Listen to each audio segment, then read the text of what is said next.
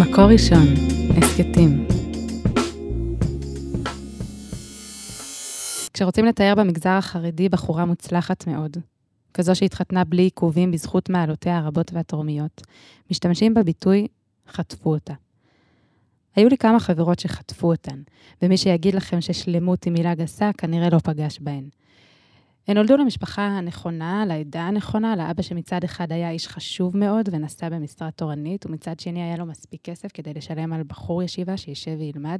וכשאני אומרת לשלם, אני מתכוונת למינימום 600 אלף שקלים. אותי לא חטפו. עברתי ועודני חווה תהליך ארוך על המדף. בדקו אותי, התייעצו, בהו, שאלו. הניחו בעגלה, החזירו חזרה, התעלמו ולפעמים אפילו ביקשו להזדכות על המוצר. ולמה אני נתקפת נוסטלגיה ונזכרת בחטיפות של אלמות צעירות ומוצלחות? כי זה זורק אותי באחת לט"ו באב, יום שאיתו אני מקיימת יחסים מורכבים. את ט"ו באב הכרתי לעומק בגיל 23. עד אז חודש אב היה מחולק לתשעה ימים עצובים, מראש חודש ועד תשעה באב, ושלושה שבועות סוערים של בין הזמנים.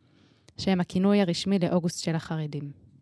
זמן מוגדר שבו מצוות היום היא לנפוש ולטייל. היה לי זיכרון מעורפל משיעור הנביא בבית הספר על בנות ישראל שהיו מחוללות בכרמים, וזיכרון עמום עוד יותר על פילגש בגבעה ועל בני בנימין שנאסרו על בנות שאר השבטים.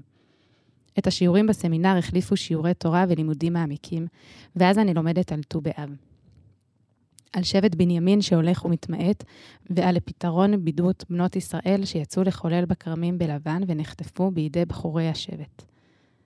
ובטח נשארה שם בשדה אישה בלבן, אי זוגית, שאיש לא בחר בה עדיין. ואולי היו לה כתמים על השמלה, וייתכן שהיא לא הייתה מהמשפחה הכי חשובה או הכי עשירה, ובטח היא הביטה בעיניים כלות בעשרות החופות שנמתחו מול עיניה. אבל היה לה אותה, והיא עברה תהליך במדבר צרוב חולות ושמש קופחת, ונבנתה מהמקומות הכי בודדים שלה. וכל לא, וכל התעלמות, וכל דחייה או אדישות הוציאו ממנה מעיין נובע של אהבה, ועוצמה נשית של אישה שגילתה את עוצמותיה לבד. אישה שהיא בשביל עצמה.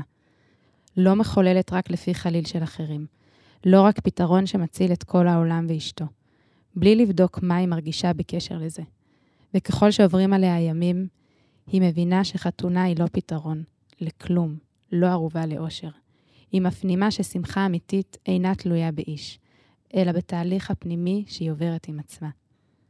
אני פוגשת מפעם לפעם את חברותיי הנחטפות, המושלמות, שרקדו להן לפני כולן, ענבי הגפן בענבי הגפן, והן תמיד מביטות בהתפעמות איך אספתי מהחולות את השברים ויצרתי מהם מחרוזת מפוארת.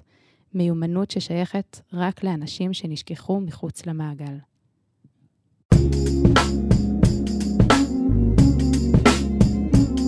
מקור ראשון, הסכתים.